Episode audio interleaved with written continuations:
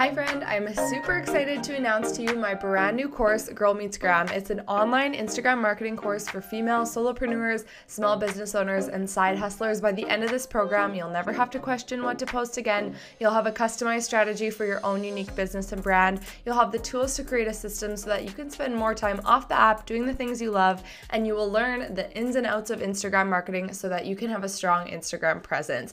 If this sounds great to you and you can't wait to get started, head over to Girl girlmeetsgram.com, and I will see you there.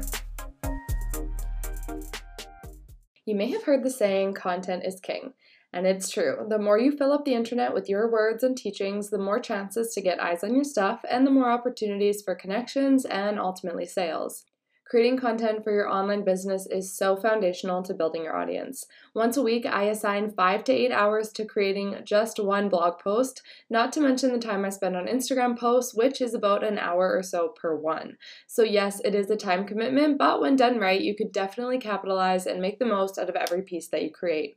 Today, I'm taking you through my content workflow, so here goes. Step one, write and edit the blog post in Squarespace. Squarespace is my website hosting platform. Other popular ones are like Wix or WordPress. I've used Squarespace for a couple years and I'm still very happy with it. I also have a Google Sheet where I list my blog post ideas. So I add any that might come to me through DMs or comments on Instagram and then I put a date in which I'll write them. Sometimes they get reordered, which is not a big deal. And then after I've written them, I mark them as done. So I always have that Google Sheet. It's like a running list so that I never sit down on my computer on a Wednesday morning and think, what am I going to write today? After writing and editing, step two is copying the blog copy from Squarespace into a Google Doc, which will act as the transcript for the corresponding podcasts. So, my podcasts are simply me reading my blog post. It keeps it super simple, so I don't have to try and talk off the top of my head and say, um, like, so a bunch of times, and listeners don't feel like they're missing out on something that might be on the blog or vice versa. Step three is to take, edit, and upload photos into the blog post. This step can take a significantly longer or shorter amount of time, depending if I need to take new photos or if I can source ones I already have. When I upload the photos into the blog, I make sure that the image name is something like my-blogging-workflow.jpg versus something like img1843.jpg.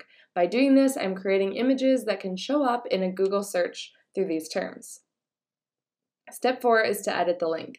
So Squarespace will create a standard link which includes the date and all these extra numbers. So I take that out. And then I also look at the SEO searchability for the blog. So that means search engine optimization within the settings of Squarespace. Again, ensuring that I'm writing in some keywords. Basically, what that means is I write what would come up on Google when you search for it. I write those words in there manually. Otherwise, Squarespace will just assign words for you. Step five is to go into ConvertKit, which is my email marketing platform, and draft my weekly newsletter. It includes an intro to the blog, a link to both the blog and my podcast, plus any other info or upcoming things like my brand new Instagram course that I just launched called Girl Meets Gram, which you can find at girlmeetsgram.com slash join. Little plug there, I had to do it. Step six is to head into Canva to create pins for Pinterest. I usually make about six different pins, some with images from the blog and some that are just solid color and text. Step seven is to save and download those pins. Steps Eight is to go back into the blog on Squarespace, add one of the pins or more as a supplemental blog photo image in order to hopefully get it pinned by my readers. Step 9 is to upload all the pins I just made into Tailwind, write keyword heavy descriptions, link to the blog, blog post, and pre schedule to multiple boards to be pinned over the week. Tailwind is a Pinterest pre scheduling app, if that was not clear. Step 10 log into LinkedIn, publish my blog there as an article using just one image and maybe editing the text to make it a little more professional, which is more standard to that platform. Step 10.1, sometimes I also create a free download to go along with a blog post, such as my personal branding photo shoot checklist or my three easy steps to give your Instagram a facelift PDF guide. So I create these in Canva, save them as PDF, and then through the back end of ConvertKit, I have to create an email that's sent to anyone who signs up for this download. And putting that in that system into place could honestly be a whole different blog post itself. And in fact, I think I'm going to add that to my Google Sheet right now. Step 11 is to set up my mic and use QuickTime to record the podcast episode. Step 12, open Premiere Pro and edit the podcast episode while also adding the intro and outro. export that when it's completely done. Step 13 is to upload the podcast into anchor.com, which is my podcast host, and write another keyword friendly description. Then I schedule it to go live around 8 a.m. on Thursday since my newsletter goes out at 11:30 a.m. and sometimes it takes a couple hours to register. Step 14 is to write an Instagram caption and assign one photo from the blog for Instagram. Whenever possible, I use one of the same photos from the blog or a different version from the same shoot so that anyone clicking the link in my bio after seeing the Instagram post knows that they ended up at the right place.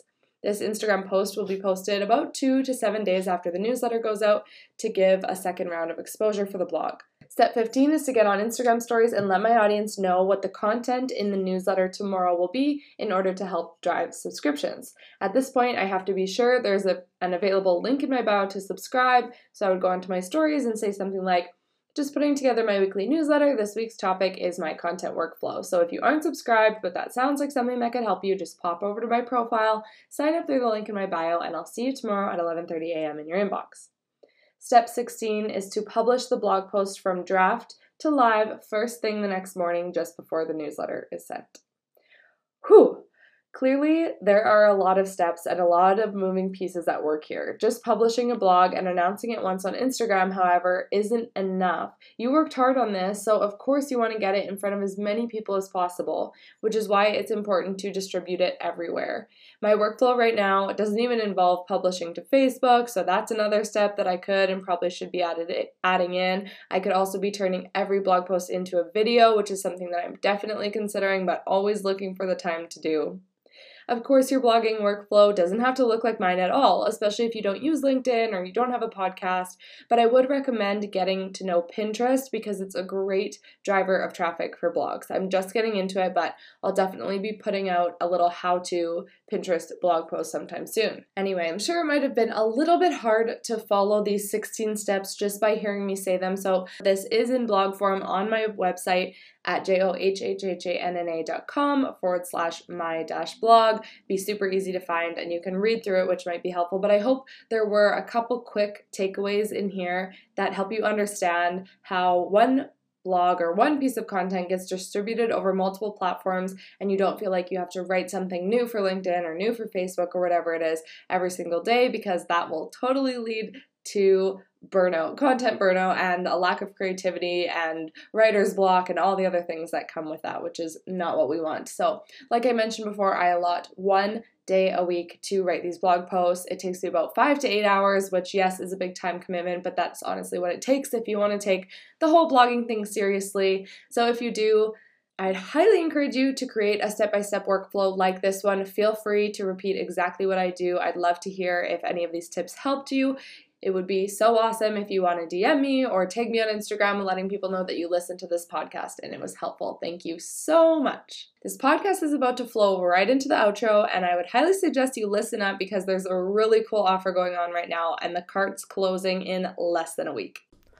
Already, listen up. There's huge news over here in my world. I just released my brand new course, Girl Meets Gram. It's an online Instagram marketing course for female solopreneurs, small business owners, and side hustlers. It's an eight module course with tons of video lessons that are already loaded there for you the second you enroll. Inside, I teach you how to create a repeatable and easily implemented Instagram strategy for your unique business or brand. So, to get more information on that and to get started, head over to girlmeetsgram.com. I will see see you there.